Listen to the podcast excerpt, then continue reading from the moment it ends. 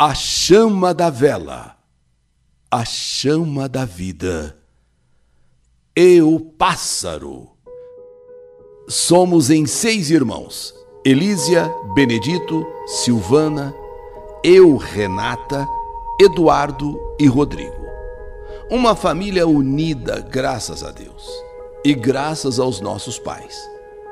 Vou resumir minha saudade, senão levaria muito tempo para narrar a minha história.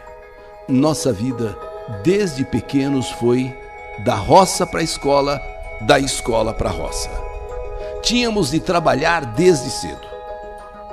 Quem trabalha na roça, quem trabalhava na lavoura, sabe como é. De sol a sol, com chuva ou com frio, o trabalho não pode parar. Meu pai acordava às quatro da manhã. Me lembro que minha mãe acordava antes ainda para fazer o café e a marmita dele. E nós, ainda pequenos, levantávamos para comer o que sobrava, vamos dizer assim, do almoço do meu pai.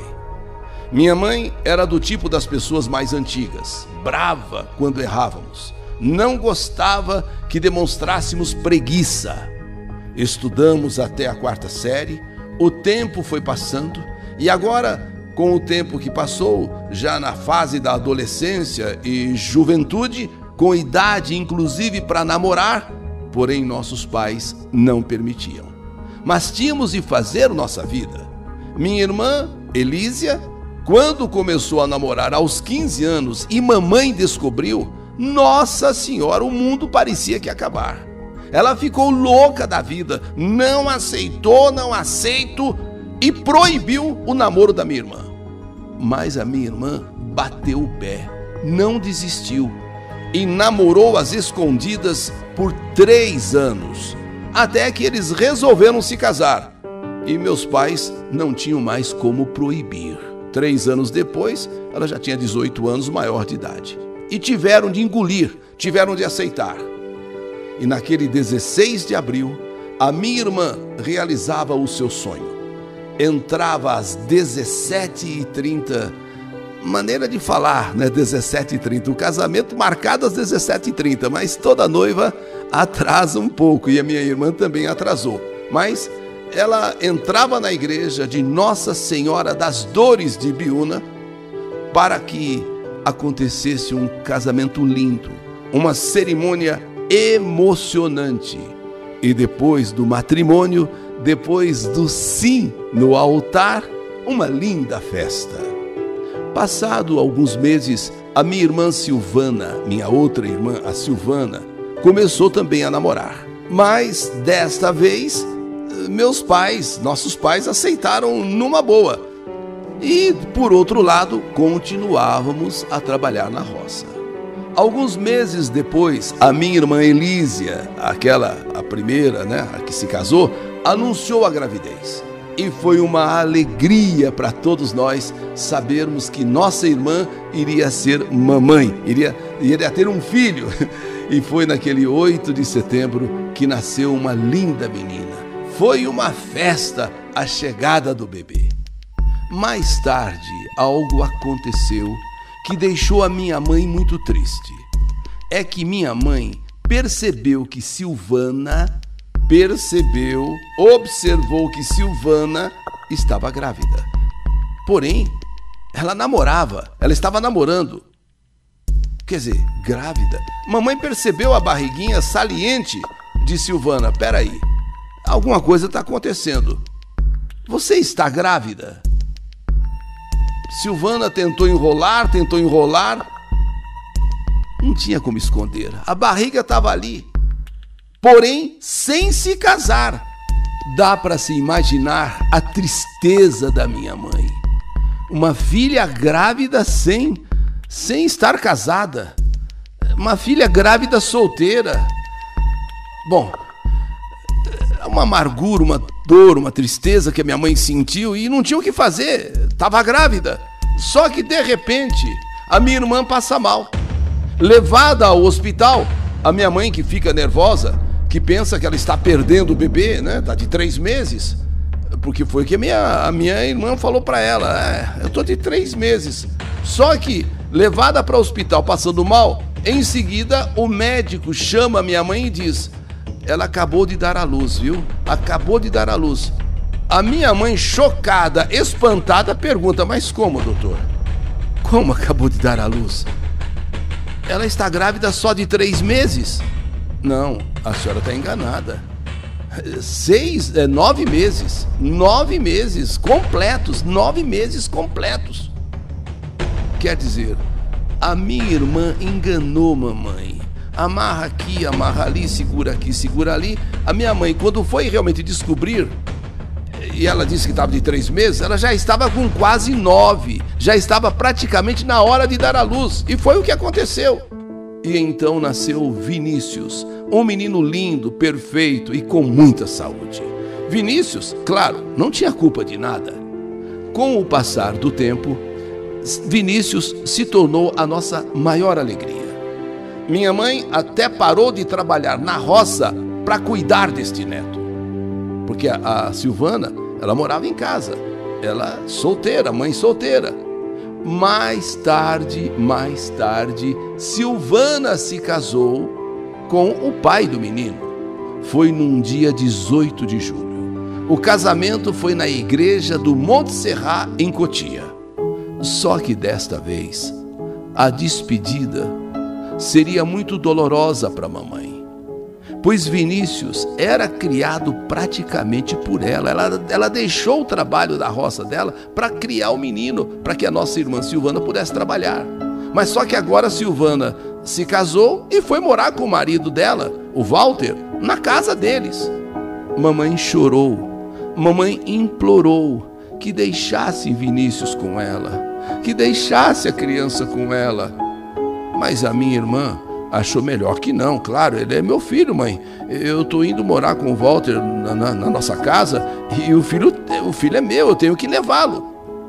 Quando ele se foi, a casa ficou um vazio. Ele fazia tanta falta na vida de mamãe. Só nos fins de semana que a alegria voltava, porque ele vinha visitar a avó ele e mais a prima de Eli, é, da outra minha irmã Elísia. Depois, minha irmã Elísia teve outra menina, a Gabriele.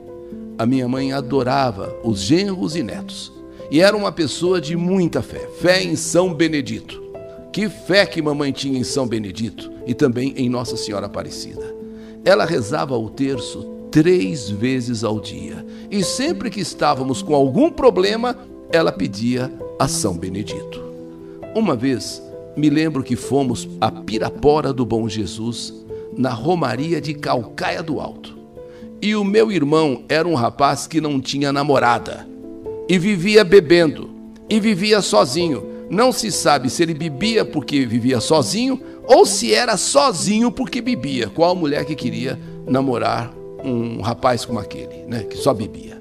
Bom, naquele dia que nós fomos em Romaria, a Pirapora de Bom Jesus, nos pés do Bom Jesus, mamãe pediu que colocasse na vida dele, pediu a Bom Jesus que colocasse na vida desse meu irmão uma moça boa, uma moça que o entendesse, uma moça que o fizesse se libertar da bebida, para que ele se casasse e também formasse uma família, parasse de beber, fosse feliz.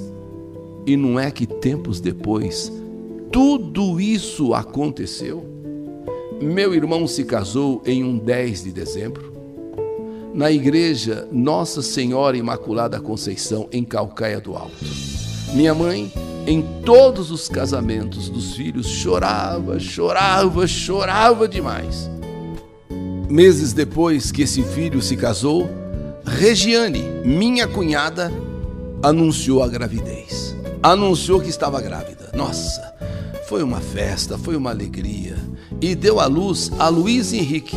A minha outra irmã, Silvana, também na mesma ocasião dava à luz a Vitória. E a alegria estava completa, a família aumentando e a alegria cada vez maior. No meio de tudo isso em que vivíamos, em meio a alegrias e também, por que não dizer, obstáculos, sempre algo que ninguém espera acontece com a gente.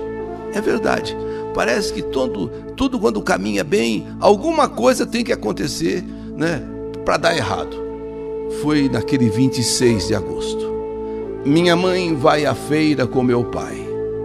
Volta, faz o almoço. Inclusive, comprou um pernil para fazer e comemorar o aniversário de papai, que seria no dia 28. Eles foram na feira no dia 26. O aniversário de papai seria no dia 28. Então, ela ia colocar o pernil na geladeira, não é? Para fazer o pernil no, no, no, dia certo do aniversário de papai e também da primeira neta, a Diele. Também seria o aniversário da primeira neta. À tarde, mamãe resolveu ir ver a nossa avó, a mãe dela. Resolveu ir lá. Sabe, foi, foi visitar minha avó e, e visitou, ficou lá tarde e quando voltou, disse que estava com dor de estômago. Essas dores de vez em quando minha mãe sentia, mas afinal, quem não tem uma dorzinha, não é mesmo?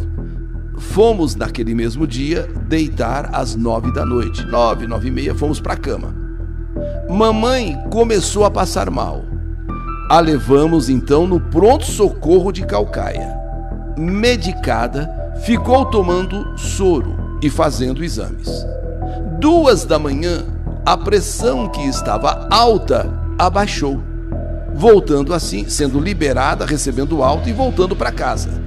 Mas a aparência de nossa mãe não era boa, não era a mesma.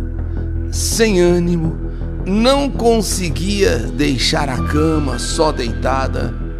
Fomos pegar o resultado dos exames e pediram para que os exames fossem repetidos. Eh, pediram para repetir. Isso no dia 27 de agosto.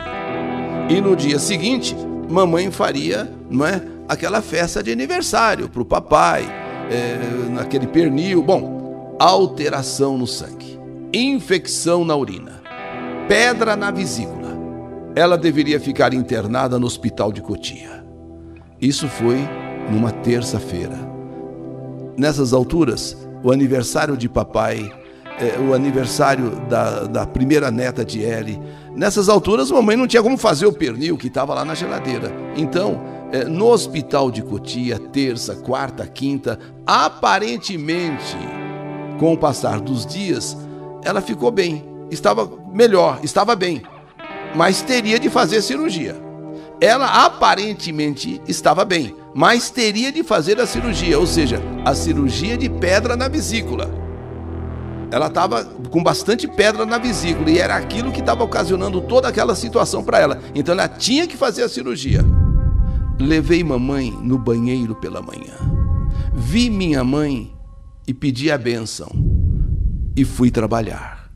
Dez horas ela foi levada no centro cirúrgico, ao centro cirúrgico só foi operada mesmo às 5 da tarde. Às 10 da noite, meu irmão me liga desesperado que eu fosse para o hospital, pois a situação de mamãe era grave, gravíssima. Meia-noite, duas da manhã, ninguém dava informação. Duas e trinta e cinco, duas e trinta e cinco. Por outro lado do corredor, eu vejo mamãe respirando com dificuldade. Às duas e trinta e cinco.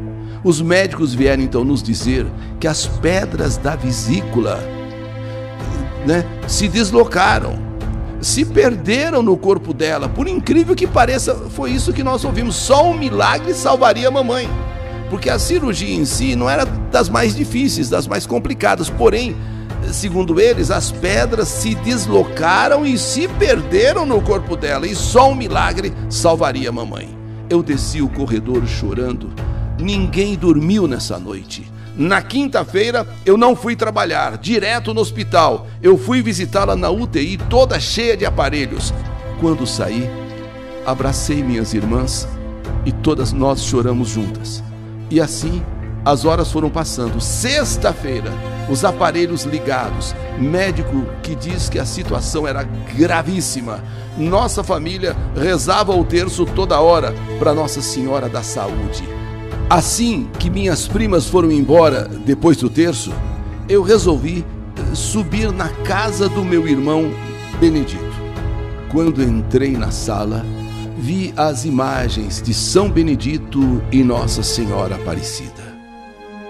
Eu peguei aquela imagem de São Benedito, de quem minha mãe era tão devota, mas muito devota, e comecei a conversar com ele. São Benedito, São Benedito, me valha nessa hora, hora de tanto sofrimento. Socorre minha mãe, São Benedito. Vós, a quem ela tantas vezes pediu e alcançou a graça. Sou eu agora, São Benedito, pedindo a ti que não deixe a minha mãe sofrer. Ela não merece sofrer. Mamãe, que não sabia nem ler nem escrever, mas havia criado seus filhos com amor no cabo de uma enxada, e que até sua imagem, São Benedito, ela sempre carregou em sua bolsa. São Benedito, interceda, providencie por misericórdia a alta de minha mãe. Por favor, São Benedito, tire ela desse sofrimento. Depois dessa minha conversa com São Benedito, o santo preto, o santo negro, senti um grande alívio no meu peito. Desci para a casa do meu pai e assim que eu cheguei, eu vi uma vela acesa junto a Nossa Senhora. Orei também por Nossa Senhora e, me, e fui me deitar. Isso já era mais ou menos umas nove e meia, quase dez horas da noite. Minutos depois que eu estou deitada no meu quarto, minha mãe está lá no hospital. Nós não podemos ficar com ela lá no hospital, mas estamos aqui orando por ela e rezando por ela. Mas momentos depois que eu me deitei, eu ainda não havia pegado no sono, ainda estava pensando em mamãe, estava pensando em São Benedito, pensando, santo de sua devoção, em Nossa Senhora, aquela vela acesa ali ao lado de Nossa Senhora. Quando do meu quarto olhando para a sala, por uma fresta da porta, a porta eu não encostei toda, eu não fechei toda, ela ficou meio entreaberta, então por aquela fresta eu vi algo o qual me impressionou e até hoje me faz arrepiar. Um pássaro, um passarinho, entra pelo buraco do telhado aquele pássaro, ele entra por aquele buraco do telhado, ali na sala. E esse pássaro vai até a cozinha e circula, voa por toda a cozinha. Sai da cozinha, vai até o quarto dos meus irmãos. E no quarto dos meus irmãos, ele voa por cada canto, por cada lugar, saindo dali do quarto dos meus irmãos, entra no meu quarto por aquela fresta que havia na porta, que eu não tinha fechado a porta. Ele circula por todo o meu quarto, quase pousa em mim e em seguida vai para a sala. Eu perguntei para o meu pai: Pai, o senhor está vendo esse passarinho? Coisa estranha, pai. Ele está voando pela casa inteira, cômodo por cômodo. Esse passarinho passou a circular em torno da imagem de Nossa Senhora, junto à qual está acesa a vela. E de repente, ele circulando pela sala, circulando em torno de Nossa Senhora, ele passa sobre a vela e apaga a vela e em seguida desaparece pelo mesmo lugar de onde entrou. Sumiu. E nesse momento ficou um vazio dentro de casa. Meu pai impressionado, eu impressionada. Estávamos atônitos com aquele pássaro. E ainda assim, chocados com aquilo, com aquelas cenas, com esse passarinho. Imagine, quase 10 horas da noite, ele entra por uma fresta do telhado e sai pela fresta, mas antes circulou por toda a casa como de repente o telefone tocou. Levamos um susto. A gente ainda estava assim, sabe, chocado com aquilo que tinha acontecido. Eu atendo o telefone, a moça me diz que o médico é, precisa conversar com a família. Nesta hora, eu olhei para o meu pai e disse: Pai, a mãe morreu. Pai, a mãe morreu. Em seguida, a casa já estava cheia de parentes amigos. Chegamos no hospital e o médico relatou tudo. Às nove e vinte, mamãe sofreu uma parada cardíaca. Nove e vinte, o horário em que o passarinho esteve em casa.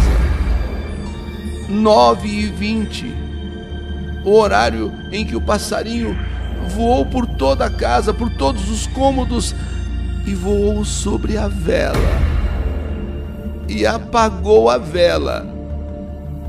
Nada mais era a chama daquela vela, a chama da vida de minha mãe. Naquele exato instante que o passarinho voa sobre a vela e apaga aquela chama, não era a chama da vela, era a chama da vida de minha mãe que estava se apagando aquela hora, aquele momento.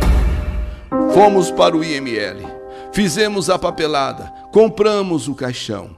Pedi muito para o rapaz do ML eh, deixar ver mamãe. Ele não queria deixar, mas depois deixou. Me doeu muito ver a senhora inchada naquele caixão. Seu caixão teve de ser lacrado, mas antes eu implorei, moço, deixa eu ver minha mãe pela última vez. A senhora falava, mamãe, a senhora sempre dizia que queria morrer como um passarinho, e foi dessa forma que a senhora veio se despedir de nós. Falava também que rezava muito, que rezava a Nossa Senhora da Boa Morte, para não deixá-la sofrer, e foi atendida também nisso. Nunca vou me esquecer das palavras da senhora. Nunca vou me esquecer da cena que vi, da cena que vimos. Mamãe não perdia o programa do Eli Correia. Era sua ouvinte ele. Um mês depois, batizamos Vitória e Luiz Henrique. Faltou a senhora, mamãe, no batizado. Não tivemos Natal naquele ano e nem Ano Novo. Fez um ano que a senhora foi sepultada. Seus netos Luiz Henrique e Vitória já estão correndo atrás das galinhas, como faziam os seus outros netos, os mais velhos, quando tinha a idade deles, Vinícius e Adriele. Que pena que Deus a recolheu tão cedo. A senhora poderia viver mais e conviver mais com seus netos, vê-los crescendo, bonitos. Mamãe, sou eu a sua filha, Renata aqui nesta carta de saudade, te homenageando e dizendo o quanto você foi importante. Sim, você que dizia sempre que queria morrer como um passarinho, como um pássaro, você veio se despedir de nós. A senhora que sempre dizia que orava a Nossa Senhora da Boa Morte para que não a deixasse sofrer na hora da sua morte, a senhora também foi atendida. Mamãe, essa é a história. A história que a vida escreveu. Que saudade de você!